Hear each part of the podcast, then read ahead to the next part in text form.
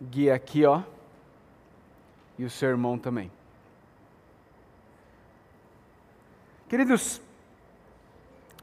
ao longo dos anos, a gente tem exposto diversos livros, livros aqui na, na igreja, vários livros da Bíblia, e vários desses livros que nós expusemos ao longo dos anos eram livros proféticos, eram livros de profetas.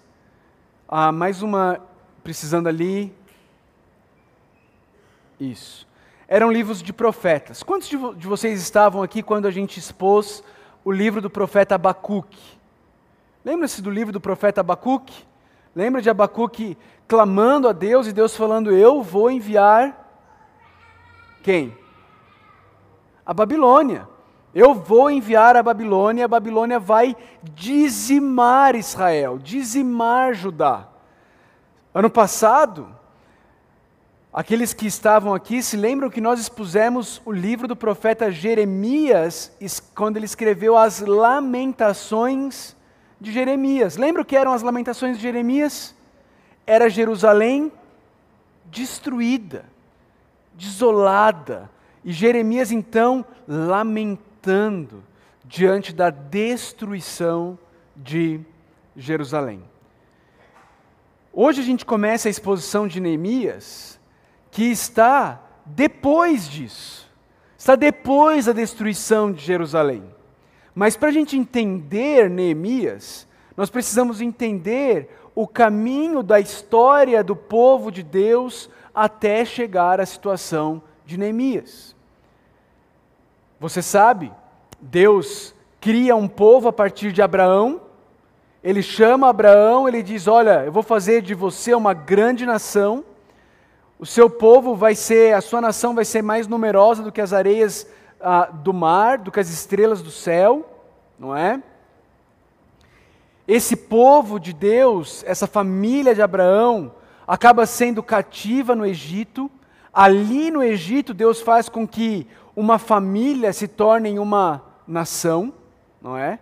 Apenas o que era apenas uma família vira uma nação.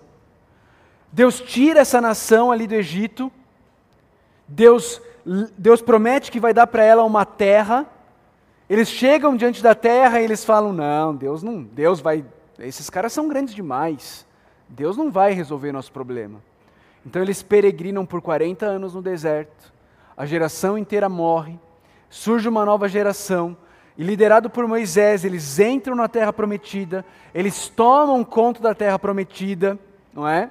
Mas eles ah, depois de estarem na terra prometida, eles começam a, a, adorar outros deuses, eles se tornam idólatras, eles se misturam com o povo. E aí eles, Deus levanta juízes para libertar o povo cada vez que o povo se rebela. Mas em determinado momento o povo diz: Olha, o que a gente precisa mesmo é de um rei. Nós queremos ser como os povos ao redor de nós, nós queremos ter um rei. Deus então dá um rei para eles o rei Saul.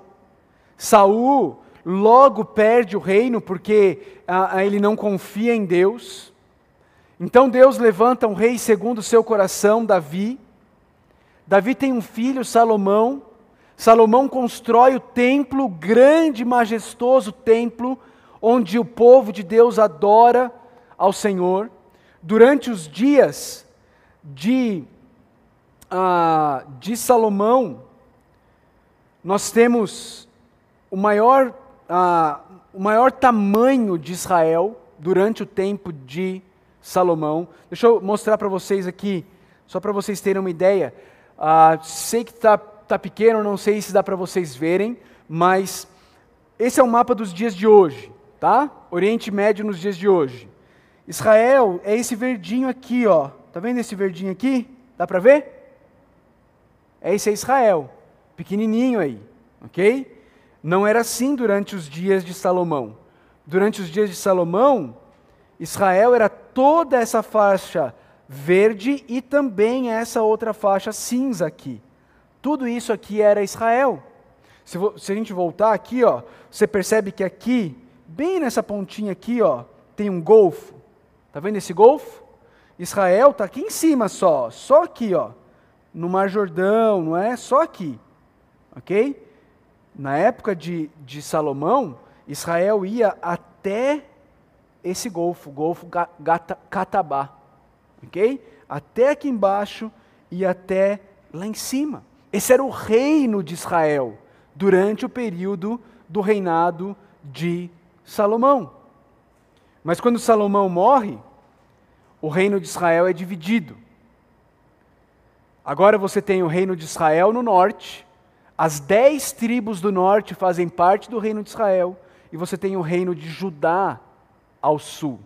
No reino de Judá temos apenas duas tribos, e também fica em Judá, no reino de Judá, Jerusalém, a cidade santa. Ela está aqui, ó. Aqui está Jerusalém, no reino de Judá. Dá para ver? Pois bem, ah, Deus, como eu já disse para vocês, a gente, vem, a gente viu várias vezes ao longo dos anos aqui na igreja, Deus levantou profetas. Profetas para chamar o povo dele ao arrependimento. Às vezes a gente acha que os profetas do Antigo Testamento eram adivinhos. Mas eles não eram adivinhos, eles eram pregadores da palavra. Os profetas do Antigo Testamento olhavam para a lei de Moisés e olhavam para a situação do povo de Deus e diziam assim: é bom vocês se arrependerem. Porque se vocês não se arrependerem, Deus vai fazer o que ele prometeu. E Deus havia prometido que se o povo não andasse de acordo com os estatutos e as ordens de Deus, Deus ia espalhar esse povo. Deus ia mandar esse povo para o cativeiro. E isso acontece. Primeiro, o império assírio domina o reino do norte, Israel e acaba com o Reino do Norte. O Reino do Norte nunca mais volta a existir. O Reino do Norte é dizimado, Israel acaba, Israel sai do mapa. Ok? E os profetas continuam profetizando, agora para Judá. E eles dizem: Judá, vocês têm que se arrepender. Jerusalém, se arrependa da sua idolatria. Jerusalém, se arrependa da sua imoralidade.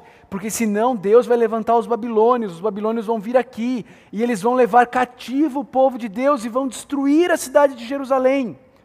O que, que o povo de Deus faz? Ah, isso aí é bobagem. Não, nós estamos seguros. Deus não vai fazer isso conosco. Os falsos, lembra dos falsos profetas que, que Jeremias fala? Os falsos profetas diziam: paz, paz, está tudo bem, prosperidade no povo, está tudo certo. E Jeremias chorava diante de Jerusalém, profetizando e pedindo aos irmãos: se arrependam dos seus maus caminhos e voltem-se para o Senhor. E como já havia sido profetizado, em 609, o Império Babilônico ataca, os primeiros ah, exilados são deportados aí de, de Jerusalém, em 609, lá para, desculpa, lá para a Babilônia. Está vendo aqui o caminho? Ó? Aí o caminho. E esse verde todinho é o Império Babilônico. Em 609, os primeiros ah, judeus são deportados. Depois, no ano de 598, Jerusalém é sitiada. O rei Joaquim, um jovem rei, ele se entrega e o templo de Deus é saqueado. Os utensílios do templo são todos levados para a Babilônia. Um homem chamado Zedequias, tio de Joaquim, é colocado como um rei vassalo em Judá. O que é um rei vassalo? É ali um governante local, mas que responde ao rei da Babilônia. No ano de 587 acontece então uma nova rebelião em Judá. De novo, os judeus tentam de alguma forma se rebelar contra a Babilônia. E aí o Império Babilônico vem e o Império Babilônico não deixa pedra sobre pedra. Ele destrói Jerusalém ele destrói o templo, e nessa situação, Jeremias então escreve Lamentações. Jeremias lamenta. Na, na, deportação, em 609, 598, a gente tem, por exemplo, o profeta Daniel. Lembra de Daniel sendo levado para a Babilônia? Naquela época, eles pegam os principais do reino. O rei Joaquias foi um dos que foi, foi exilado. Daniel e seus amigos, eles são levados para a Babilônia. E a Babilônia ela tinha uma, uma, uma política de que eles queriam destruir a cultura dos povos que eles dominavam. Por isso, eles tiravam o povo de lá, mudavam o nome do povo, faziam o povo parar de falar a língua dele. Lembra com os amigos de Daniel? O nome deles é mudado. Eles, eles são pressionados para aceitarem a cultura do lugar onde eles estão, da Babilônia.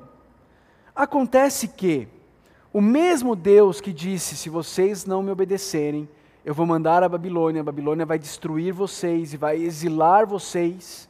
Foi o mesmo Deus que disse 70 anos depois: eu vou trazer vocês de volta. Um remanescente fiel irá voltar e eu vou reconstruir não apenas a cidade, não apenas o templo, mas eu vou reconstruir o meu povo. O meu povo. E isso acontece. De que forma? Isso acontece através do Império Persa. Pessoal, isso tudo aqui é história. Se você procurar os livros de história, está tudo lá isso daqui. Isso aqui consta nos livros de história seculares, tá bom? Em 539 a.C., Deus levanta um rei chamado Ciro, o rei da Pérsia. E esse rei persa, ele domina todo o império babilônico, ele domina partes da Grécia também, e toda essa parte verde passa a ser o grande império medo-persa, governado por Ciro. Mas os, os, os persas tinham uma outra política. Eles não eram como os babilônicos. Eles não queriam que o povo perdesse a sua cultura. Eles queriam manter a paz, fazendo com que cada povo vivesse na sua própria cidade falasse a sua própria língua, adorasse o seu próprio Deus. E assim, no ano 539, Ciro envia, uh, um, um, autoriza o povo judeu a voltar para Jerusalém, para reconstruir Jerusalém debaixo da autoridade de um líder chamado Zerobabel. Isso acontece em 539, Zorobabel volta para reconstruir o templo. E então nós chegamos na história de Neemias. Ciro, Ciro fica governando por um tempo, depois ele morre, o filho dele assume, depois o filho dele morre, Xerxes assume, lembra da história de Esther? Lembra da história de Esther? Acontece durante o reinado de Xerxes, ok? Durante o reinado de Xerxes, Esther está lá na Pérsia. Lembra que a gente falou em Esther que Esther e Mordecai, o primo dela, não voltaram para Jerusalém. Eles estavam tão aculturados com aquela cultura ímpia que eles permaneceram na Pérsia. E agora nós chegamos ao reinado do filho de Xerxes, Artaxerxes. Ok? E é aqui que nós começamos a história de Neemias. Neemias era um judeu que muito provavelmente nunca havia estado em Jerusalém. Lembra? Jerusalém foi destruída lá em 580 e poucos, mais de 100 anos antes do que a gente vai ler aqui. Neemias nunca esteve em Jerusalém, mas com certeza ele conhecia Deus. Ele conhecia o Deus de Israel. Ele tinha uma ligação íntima com esse Deus e ele sabia que Jerusalém e que o povo de Deus tinham uma ligação íntima com o nome de Deus e com a glória de Deus. De tal forma que quando o povo de Deus e a cidade de Deus eram profanados, o nome de Deus era profanado, a glória de Deus era profanada. Provavelmente os bisavós de Neemias viveram no tempo dos profetas Jeremias e Abacuque, ouviram os profetas profetizando e pedindo ao povo que ele se arrependesse. Provavelmente os bisavós de, de Neemias viram Jerusalém sendo destruída. Os pais de Neemias viram Ciro, o rei, da, o rei persa, derrotando a Babilônia, autorizando os judeus a voltarem para Jerusalém. Viram 13 anos antes do que a gente vai ler aqui, Esdras voltando. Esdras voltando com um grupo de levitas para poder reestruturar o templo, os acontecimentos do templo. E agora, Neemias está nessa cidade a cidade de Suzã. O que era Suzã? Suzã era o lugar onde o rei da Pérsia passava férias. Era a Campos de Jordão da Pérsia. Não é? era, era, era Pirinópolis da Pérsia. Era ah, uma cidade de inverno, onde o rei da Pérsia tinha um palácio, e o ano em que nós estamos vivendo é o vigésimo ano do rei Artaxerxes, o ano 450 antes de Cristo. Ok? Nesse momento da história, Neemias recebe a visita de um de seus irmãos que estava vindo de Jerusalém. Agora, por favor, entenda o cenário, tá bom? Ele não pegou o voo de Jerusalém para Suzã, não é? Ele está vindo de Jerusalém para Suzã, 14 dias de viagem, 1.700 quilômetros. E então ele chega a Suzã. Anani, um dos meus irmãos, veio de Judá com alguns outros homens, e eu lhes perguntei: olha a preocupação de Neemias, qual é a preocupação dele? Eu perguntei para eles acerca dos sobreviventes do cativeiro e acerca de Jerusalém. Neemias está preocupado com o povo de Deus e com a cidade de Deus. Essa é a preocupação de Neemias. E a resposta que ele ouve é que o povo de Deus e a cidade de Deus estão em grande sofrimento e humilhação. E assim estão por quê? Porque o muro foi derrubado, as portas foram destruídas. Mas veja, a preocupação de Neemias não é com o muro, não é com as portas. E talvez esse seja o grande erro de muitos estudos em Neemias. Porque normalmente a associação feita é do muro de Jerusalém com alguma estrutura física da igreja. Pastores gostam de pregar em Neemias quando tem alguma campanha para levantar recursos para a reforma da igreja. Não é? Aí a gente prega em Neemias e fala: olha, tá vendo? Eles reconstruíram o muro, a gente precisa ampliar a igreja. Graças a Deus a igreja já está ampliada. Não é? E nós podemos focar no que de fato é a mensagem de Neemias. Neemias não está preocupado com o muro, o muro não é o fim. Neemias não está preocupado com os portões, os portões não são o fim. Neemias está preocupado com o povo e com a cidade de Deus, porque o povo e a cidade de Deus estão intimamente ligados com o nome e a glória de Deus. O nome e a glória de Deus. O povo de Deus, a cidade de Deus estão intimamente ligados com o nome de Deus e a glória de Deus. Lembra do Salmo 137 que nós lemos no início do culto? Lembra como o salmista está angustiado por causa de Jerusalém? Lembra que a gente viu que Jerusalém é o lugar onde a presença de Deus se dá de uma forma mais clara, de uma forma mais especial? Quando o povo de Deus, a cidade de Deus estão destruídos, o nome de Deus é zombado, a glória de Deus é distorcida. E por isso, por isso, Neemias senta e chora. Neemias senta e chora. Porque, queridos, Israel era o povo que testemunhava para todas as nações sobre o poder, a santidade, a grandeza e a bondade de Deus. Mas esse povo agora estava desprotegido. A cidade, que deveria ser um luzeiro para as nações, agora estava sem vida, porque ninguém morava numa cidade sem muros. A cidade não tinha vida o povo estava humilhado. Veja de novo, irmãos, o que está em jogo aqui não é o muro, não são as portas da cidade. O que está em jogo aqui é a vida do povo de Deus como comunidade da aliança, vivendo essa vida comunitária, como povo chamado de Deus. E ainda mais importante, o que está em jogo aqui é o nome e a glória de Deus entre as nações o nome e a glória de Deus estavam sendo zombados entre as nações. E é por isso que o texto nos diz que Jeremias senta e chora diante do que ele ouve do seu irmão. Mas Neemias não fica ali paralisado pela tristeza. Neemias não fica ali dominado pelo sofrimento e pelo lamento enquanto ele lamenta, e no versículo 4 nós vemos, enquanto ele lamenta, ele busca aquele que ama o povo e a cidade muito mais do que Neemias.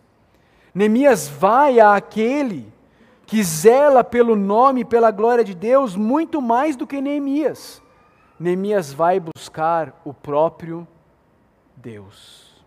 E os versos 5 a 11 registram uma das orações de Neemias nesse período. E ela tem muito a nos ensinar. No verso 6, no verso 5, desculpe, na primeira parte do verso 6, nós vemos que Neemias começa a oração dele com adoração. Veja, Neemias, diante das circunstâncias terríveis, ele não começa a oração dele com uma lista de desejos, mas sim com uma descrição de quem é o Deus a quem ele está orando. Grande, temível, fiel à aliança e misericordioso. Neemias não conhece Jerusalém. Neemias nunca viu o povo de Deus vivendo como comunidade. Mas Neemias conhece o Deus com quem ele se relaciona. Neemias conhece o Deus a quem ele serve. E por isso ele adora a esse Deus. Ele começa a oração dele adorando a Deus. Na segunda metade do verso 6 e no verso 7, Neemias ah, confessa. Ele passa a um tempo de confissão a Deus, a esse Deus grande, temível, fiel, aliança e misericordioso. Ele diz assim no final do versículo 6 e no versículo 7: Confesse os pecados que nós, os israelitas, temos cometido contra ti. E ele não fica só no âmbito coletivo, ele, ele traz para ele, ele diz: Sim, eu e o meu povo temos pecado contra ti. Veja, queridos, Neemias reconhece que ele e o povo não possuem nenhum mérito diante de Deus. Ele não vai a Deus pedir a Deus com a, a, o, seu, o seu currículo, falando: Deus, ouve aqui o teu servo, ouve aquele que tem servido ao Senhor, ouve aquele que tem sido fiel, Senhor, ouve aquele que tem dado dízimo. Não, ele, ele não vem com um currículo. Ele reconhece que ele não tem nenhum merecimento diante de Deus. Ele não tem nenhum mérito para pedir nada para Deus. Veja, dá uma olhada aí no versículo 6. Não vai estar projetado aqui, mas no versículo 6, na, na primeira parte do versículo 6, fala que Deus, desculpa, é no final do versículo 5. Fala que Deus é misericordioso com os que obedecem os teus mandamentos. Não é isso que diz aí? Deus é misericordioso com os que obedecem aos, aos mandamentos. Aí no versículo 7, Jere, uh, Neemias diz: Nós, nós não temos obedecido aos teus mandamentos. Ele reconhece isso. Ele sabe quem ele é. Ele sabe a situação dele. Ele reconhece isso diante de Deus, ele não vai com orgulho para Deus. Ele se humilha, ele assina a sua declaração de falência e ele fala: Deus, nós não merecemos nada.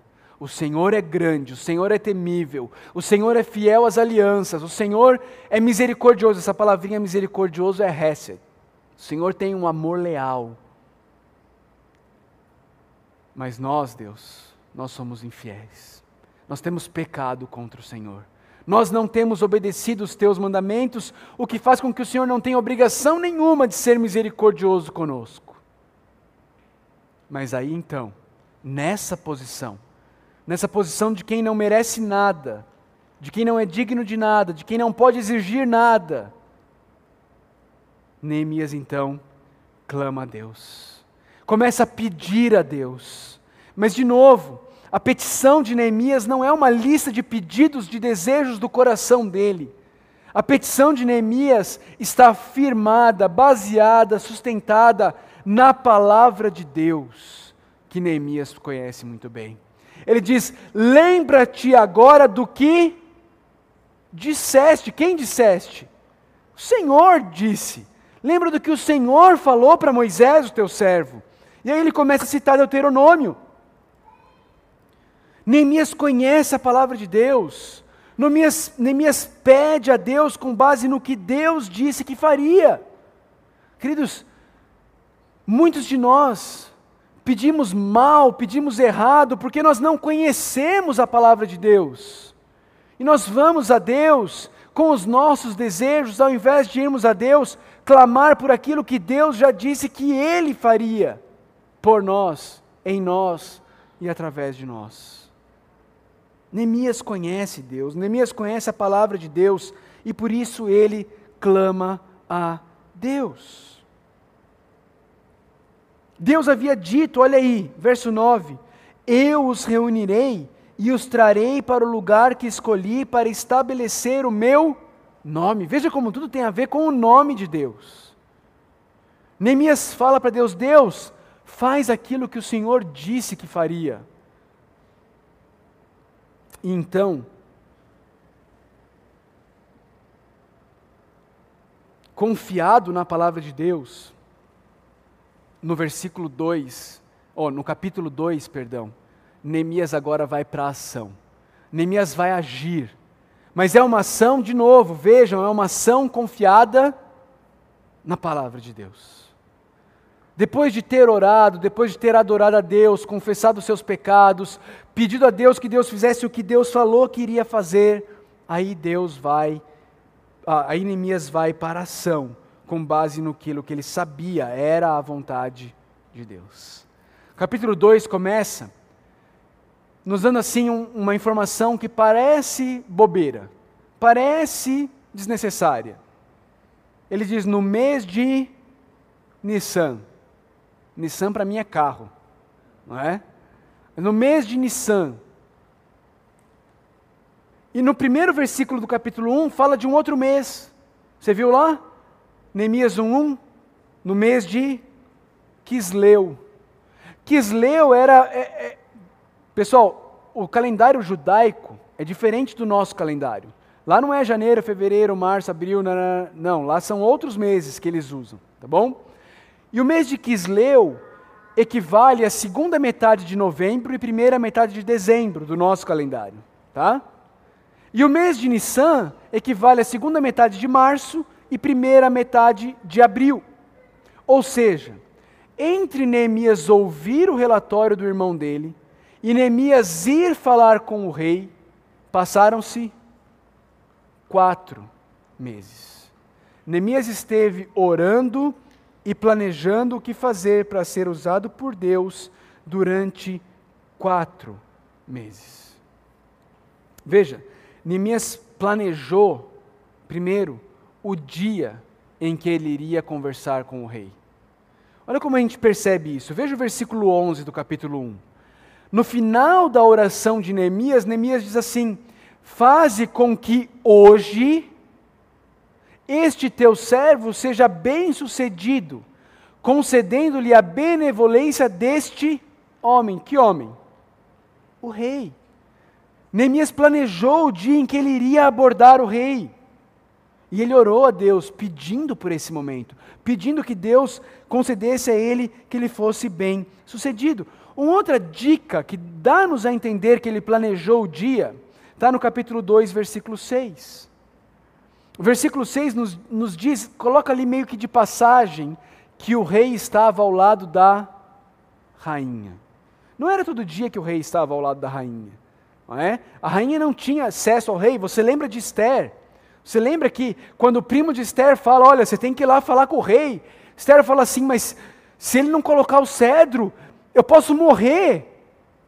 E aí o primo dela fala assim: bom, se você não for, Deus certamente vai levantar outro, mas saiba que você vai morrer junto com o povo de Israel. E então ela, ela decidiu. A rainha não tinha acesso ao rei o tempo inteiro. Mas Neemias parece ter planejado falar com o rei no momento em que a rainha estava junto. Parece filho, né, quando vai pedir alguma coisa para o pai. É?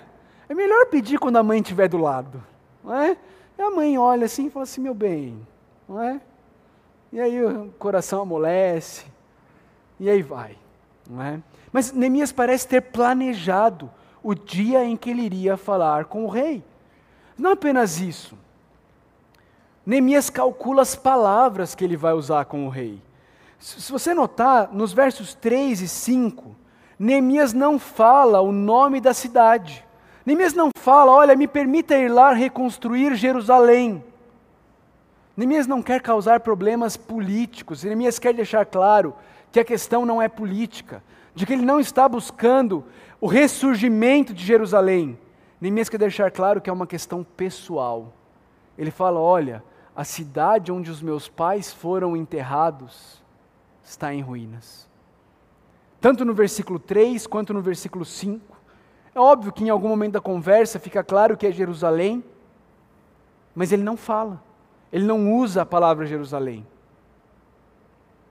Mas mais do que isso, além de planejar o dia e calcular as palavras, Neemias tinha um plano estruturado quando ele vai conversar com o rei. Esse plano estruturado inclui três coisas: tempo do projeto, cartas para proteção e cartas para o material. Ele já sabia até que material ele ia usar para executar o projeto. Veja, versículo 6. Eu marquei um prazo com o rei. O rei pergunta: quanto tempo vai levar? Neemias sabia quanto tempo ia levar. E ele marca um prazo. Aí ele diz: Olha, além disso, rei, eu preciso também de cartas para poder passar. Lembra? O império enorme, certo? Só que não tinha WhatsApp, não, não tinha o grupo do Império Persa, não é? Onde o rei colocava lá, olha, Neemias está indo aí, recebam bem ele. Não, não tinha isso. Então Neemias pede cartas para que ele, quando chegar nos, nos pequenos reinados, sub-reinados, ele possa apresentar essas cartas e ele possa ser autorizado a passar. Mas mais do que isso, ele precisava de material. No versículo 8, então ele pede uma carta para Asaf. Para quê? Para que ele possa receber madeira para as vigas das portas da cidade, para o templo, para o muro e para a casa onde ele iria morar. Ele sabe o que ele precisa. E ele faz tudo isso porque ele tinha uma convicção muito grande. A convicção muito grande que ele tinha está no versículo 8. É de que a bondosa mão de Deus estava com ele. Ele tinha fé, ele tinha confiança de que Deus estava com ele. Veja, ele faz planos, mas a fé dele não está nos planos. Ele se organiza e se prepara, mas a fé e a confiança dele não está na organização e na preparação. Está na boa mão de Deus. Mas a fé dele na boa mão de Deus também não é desculpa para não se planejar. Também não é desculpa para não se organizar. Ele se organiza, ele se planeja, mas a fé dele não está nessas coisas. A fé dele está na boa mão de Deus. A fé dele estava no Deus que ele conhecia pela palavra. De novo, se você não conhecer o Deus a quem você diz servir, você não vai conseguir confiar nele, porque não se confia naquele em quem não se conhece. Você precisa conhecer, e para conhecer a Deus, você precisa da palavra, você precisa estudar a palavra. A fé dele estava no Deus que ele conhecia pela palavra. Neemias então chega a Jerusalém. E o texto ali, no capítulo 2, verso 13 em diante, nos traz uma imagem cinematográfica. Não sei você, mas quando eu leio é, é, Neemias 2, de 13 a 15, eu consigo imaginar Neemias sendo interpretado pelo Clint Eastwood, montado no seu cavalo, andando pelas ruínas de Jerusalém à noite. As pedras estão caídas, as pedras do muro derrubadas, as portas do muro da cidade ainda fumegando, pegando fogo, e ele andando ali pelas ruínas e observando toda aquela cidade completamente destruída. Mas de novo, por favor, não se perca na cidade, não se perca no muro, não se perca nas, por nas portas da cidade. Elas não são o fim. O muro da cidade destruída, a cidade arruinada, são uma figura clara do estado do povo de Deus.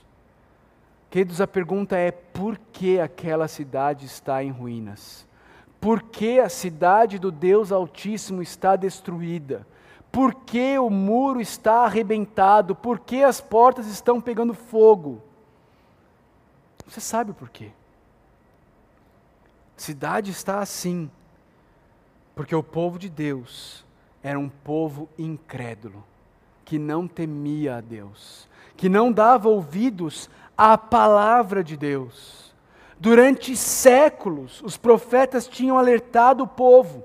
Durante séculos, os profetas tinham falado para o povo: arrependam-se da sua idolatria, arrependam-se da sua imoralidade, parem de ser senhores da sua própria vida, parem de andar de acordo com os seus próprios entendimentos, voltem-se para Deus. Mas o povo zombou dos profetas. Irmãos e irmãs, isso continua acontecendo hoje. Diariamente, Pastores fiéis têm alertado a igreja de Deus para a iminente destruição destruição de igrejas, destruição de famílias, por causa da imoralidade, por causa da idolatria, por causa da independência e autonomia com que aqueles que se dizem povo de Deus querem viver.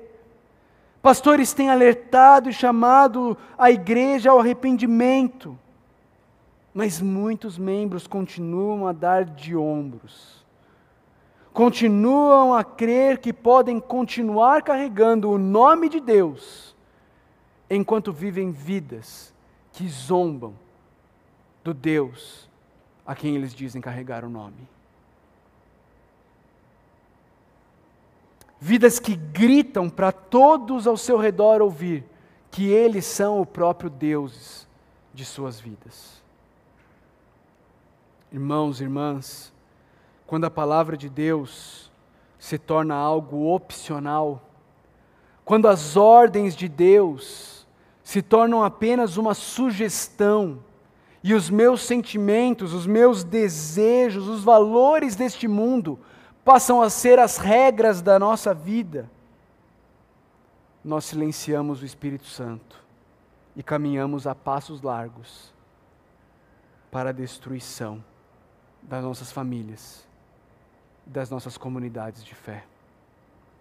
Jerusalém destruída era essa imagem de um povo que não deu ouvidos à palavra de Deus e preferiu seguir os seus sentimentos, preferiu seguir os seus desejos, preferiu seguir o que estava todo mundo fazendo e dizendo que era normal.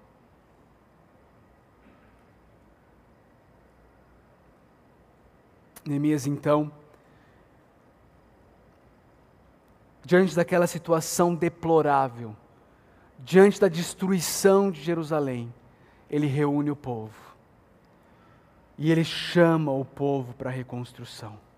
Ele diz: venham, vamos reconstruir o muro de Jerusalém, para que não fiquemos mais nessa situação humilhante.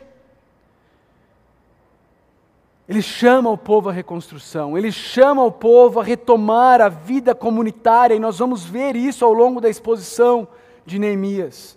Ele chama o povo à palavra de Deus, ele chama o povo para essa reconstrução e para motivar o povo nesse caminho. Ele não usa técnicas de marketing. Para motivar o povo nesse caminho, ele não fala sobre os recursos que o rei colocou nas mãos dele.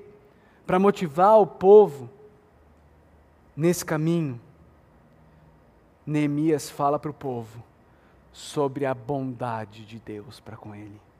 Neemias fala para o povo sobre a graça de Deus para com ele.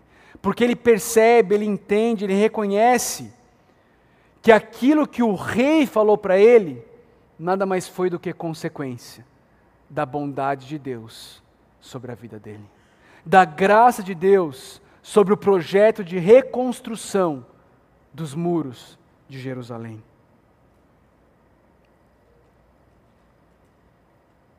Qual é o resultado disso? Qual é o resultado de um povo motivado pela graça para reconstruir a vida comunitária. O resultado é que o povo se enche de coragem.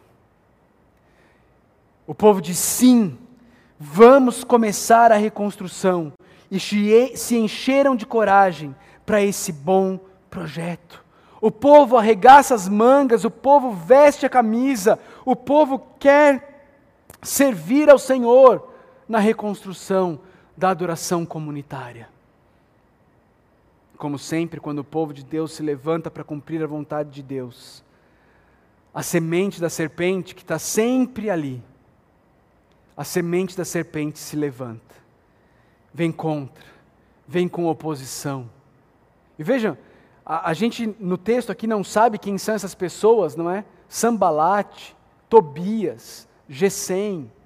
Esses eram reis de povoados, governantes de povoados ao redor de Jerusalém. Pessoas que não queriam o povo de Deus vivendo como povo de Deus de novo.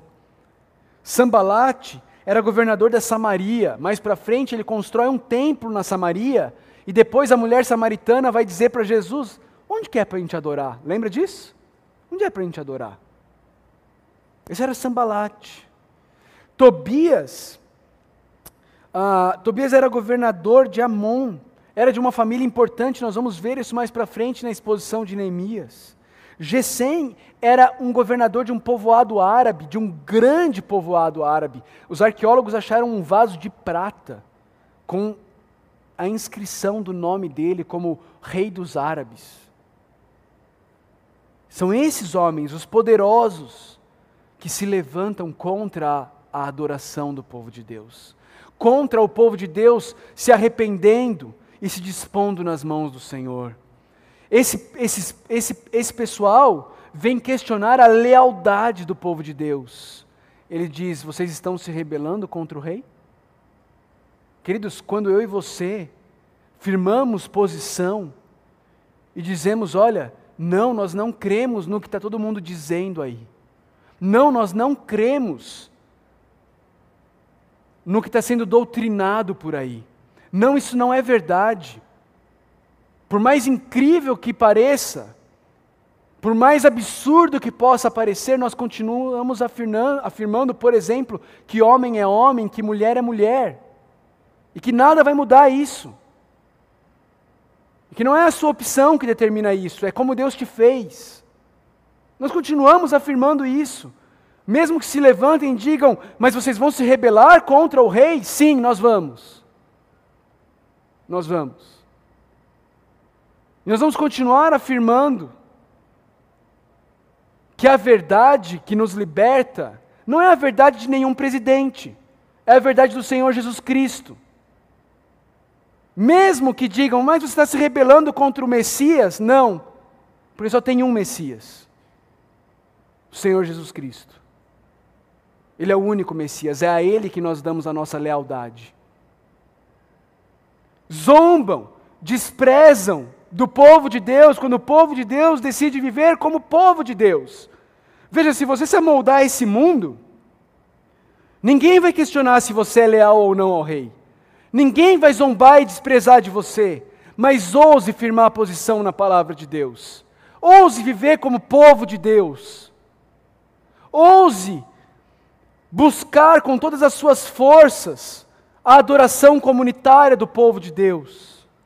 E você vai ver a semente de Satanás, a semente da serpente se levantando contra você.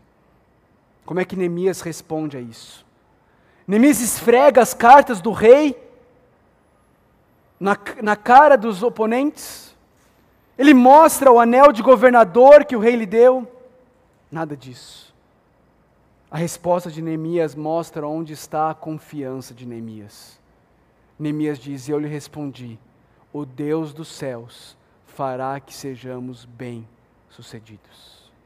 A confiança final de Neemias não está nas cartas do rei, a confiança final de Neemias está na bondosa mão do Rei dos Reis, que protege e capacita aqueles que se dispõem na obra dele. Irmãos, isso é apenas o início da história de Neemias. Mas eu e você precisamos entender o que, que isso aqui significa para mim e para você hoje, aqui no século 21. Nós estamos estudando um texto narrativo, certo? É uma história sendo narrada, certo? E, e textos narrativos são extremamente tentadores para que eu e você olhemos para o personagem principal e vejamos nele o objetivo final do texto. São, são, são muito tentadores para que eu e você olhemos para Neemias e, e entendamos que o texto está ali para falar para mim para você, vocês precisam ser como Neemias. Não. Infelizmente, muitas vezes é pregado assim. Seja como Neemias. Lições de liderança a partir do livro de Neemias. Mas, queridos, entenda: certamente existem lições preciosas para a gente aprender com Neemias. E nós vamos, nós queremos aprender essas lições. Mas a Bíblia não é sobre Neemias. A Bíblia não é sobre mim, a Bíblia não é sobre você. A Bíblia é sobre a história de Deus, o Deus do universo, formando para si um povo, por meio do seu único Filho, o Senhor Jesus Cristo. Assim, nós vamos aprender coisas que nós podemos aprender com os erros e acertos de Neemias, mas a gente não pode parar aí.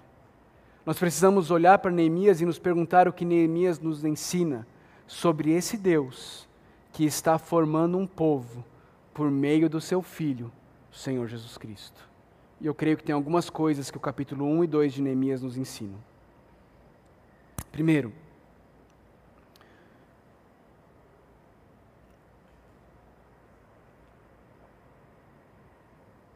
o texto nos ensina que o Deus a quem nós servimos é um Deus que cumpre a sua palavra. Lembra que eu falei que os profetas profetizaram muitas vezes? Profetizaram a destruição, mas também profetizaram que Israel iria voltar. Jeremias, lá em Jeremias 31, diz assim: diz o Senhor dos Exércitos, Deus de Israel, quando eu os trouxer de volta do cativeiro. Veja, quando Jeremias escreve isso, eles não tinham nem ido para o cativeiro ainda. Ok? É uma profecia. Deus está falando por meio de, de Jeremias: eu vou trazer vocês de volta do cativeiro. Ele fala também através de Isaías. Deus disse para Isaías: Olha, eu vou trazer um remanescente de Israel. Um remanescente voltará. Sim, o remanescente de Jacó.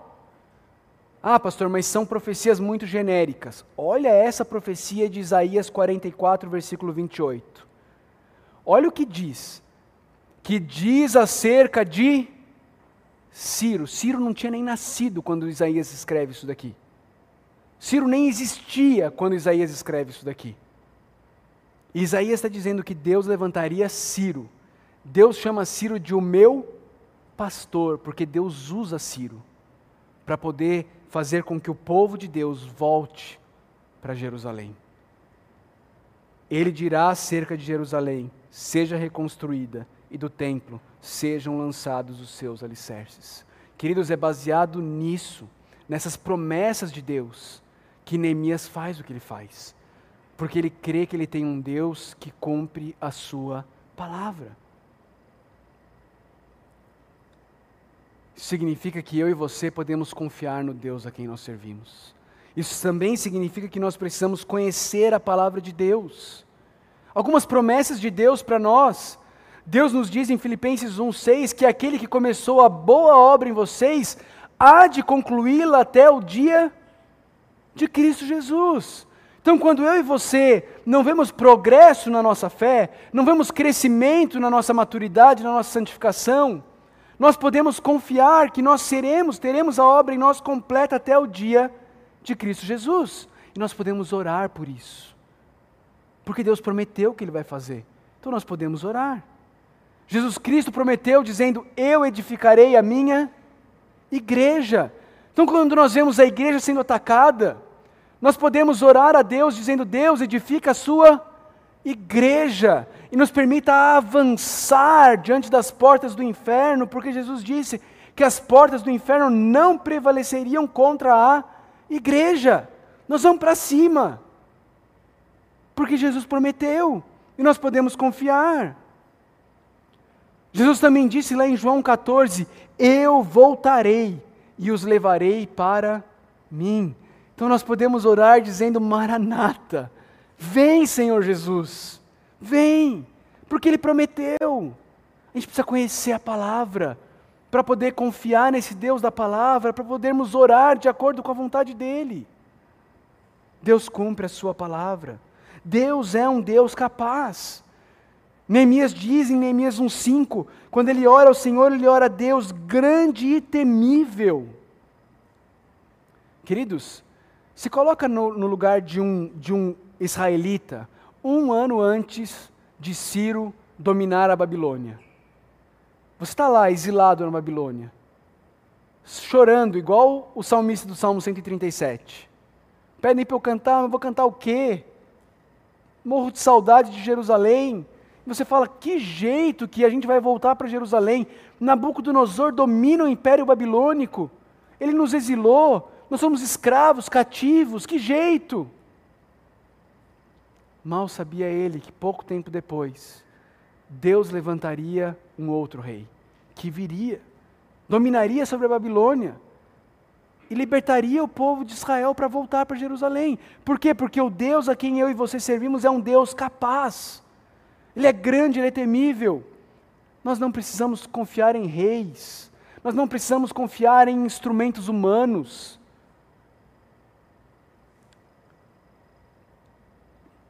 A edificação da igreja, preste atenção, queridos, a edificação da igreja, a proteção da igreja, o avanço da igreja, não depende de quem vai ganhar as eleições ano que vem. Quem protege, segura, edifica, constrói, avança a igreja é o Rei dos Reis, que nunca é tirado do trono, que nunca precisa ser reeleito. É Ele que edifica a igreja. Eu e você não precisamos tomar as rédeas das nossas vidas em nossas mãos, até porque não podemos. Não podemos. Aprendemos também que Deus é um Deus de aliança. Aquilo que Ele promete na aliança, Ele cumpre. E a aliança que eu e você temos com Deus é diferente da aliança que o povo de Israel tinha com Deus. Eles tinham uma aliança, eu já falei isso aqui algumas vezes, condicional. Se vocês fizerem isso, eu vou fazer isso. Se vocês fizerem aquilo, eu vou fazer aquilo. A aliança que eu e você temos com Deus, ela foi selada pelo sangue de Jesus. E ela depende única e exclusivamente do desempenho perfeito de Jesus na cruz. Deus vai cumprir a aliança que Ele tem comigo e com você. Mas eu e você precisamos parar de ansiar pelas bênçãos de uma aliança que não é nossa. Deus não prometeu terra, Deus não prometeu prosperidade material, Deus não prometeu nada disso para a gente. Deus nos prometeu coisas muito mais valiosas: a salvação eterna, a adoção como filhos, a redenção, a justificação. É a essas promessas que a gente se agarra. Que é essa aliança que Deus tem conosco. E a boa notícia é que Ele é fiel, mesmo quando nós não somos. O resto dele permanece sobre nós. O amor leal de Deus, mesmo quando eu e você somos infiéis. Outra coisa que nós podemos aprender sobre Deus é que Deus prospera os esforços no cumprimento de Sua vontade duas vontades que Deus tem para nós: que eu e você sejamos santos. Ele quer isso de nós, e por isso eu e você podemos crer que Ele vai nos dar os meios para que nós prosperemos no projeto de sermos santos. Podemos confiar nele. E Ele também tem para nós o projeto de fazermos discípulos. E aqui eu queria pensar especificamente hoje como o Dia dos Pais. Pai, mãe, às vezes a gente olha para os nossos filhos nosso projeto primeiro de fazer discípulos são os nossos filhos. E eu não sei você, mas eu olho para o mundo que nós vivemos e eu me encho de medo. E eu falo, meu Deus do céu, como é que a gente vai fazer discípulos de Jesus no meio dessa geração pervertida? Mas aí eu olho para uma geração inteira vivendo na Babilônia, vivendo no Império Medo-Persa, uma das, das culturas mais podres que já existiram. Você se lembra do que o rei Xerxes fez? Lembra do concurso que Esther participou? Não é? Traz aí todas as mulheres do reino, vou provar todas e ver com qual eu quero ser, ser casado. Esse era o rei da Pérsia. Imagine os súditos desse rei. Não é? E ainda assim, Deus preservou o seu remanescente fiel. Irmãos, Deus me chama, Deus te chama a fazer discípulos de Jesus. E a gente começa nos nossos filhos. Ele é o maior interessado em nos fazer prosperar nessa tarefa que Ele nos deu. A gente pode confiar nele. A gente pode confiar nele. Deus está conosco. Seremos, como Neemias disse, bem-sucedidos. Seremos bem-sucedidos.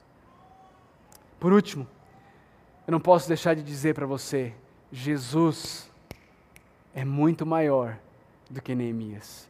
Neemias é um grande líder que Deus usa, mas ele é apenas uma sombra do verdadeiro, definitivo e real líder que Deus usa para restaurar o povo dele. Deixa eu mostrar algumas, algumas ah, comparações entre Jesus e Neemias. Não sei se dá para ler. Acho que dá. Neemias era o copeiro do rei, não é? Deixa ali o palácio, é verdade, ele estava ali no palácio em Suzã. Mas Jesus é o próprio rei, que deixa o seu trono celestial. Ele estava assentado no trono, ele não servia ao trono. E ele deixa o trono celestial para vir servir nessa obra de restauração do povo de Deus. Neemias era parte do problema, lembra quando ele ora? Meu povo e eu pecamos contra o Senhor. Jesus era puro, Jesus era santo, Jesus não tinha parte nenhuma no problema. Neemias veio com cartas e com escolta. Jesus veio com a certeza de que ele iria sofrer e de que iriam matá-lo, para que ele pudesse restaurar o povo de Deus. A restauração de Neemias é temporária. Logo o povo se, se desviou de novo. Logo o povo foi viver do jeito que queria. A restauração que Jesus traz para nós é uma restauração eterna, eterna. Neemias orou e planejou a restauração por quatro meses. Jesus nos elegeu e planejou nos adotar como filhos de Deus desde a eternidade passada, desde antes da fundação do mundo. Neemias é apenas uma sombra do verdadeiro líder que Deus levantou para vir obrar, operar a restauração da adoração comunitária do povo de Deus. Por meio de Cristo isso é possível. Louvado seja Deus. Senhor Deus, obrigado pela tua palavra, Senhor. Obrigado pela tua palavra porque ela nos confronta, ela nos exorta ela nos faz ver que nós somos como esse povo rebelde. Nós muitas vezes, Senhor, caminhamos de forma teimosa contra o Senhor. Somos alertados da nossa imoralidade, somos alertados da nossa idolatria, somos exortados porque não valorizamos a adoração comunitária, mas muitas vezes o nosso coração está teimoso nós vemos a tua palavra como opcional, nós vemos os teus mandamentos como, como apenas sugestões.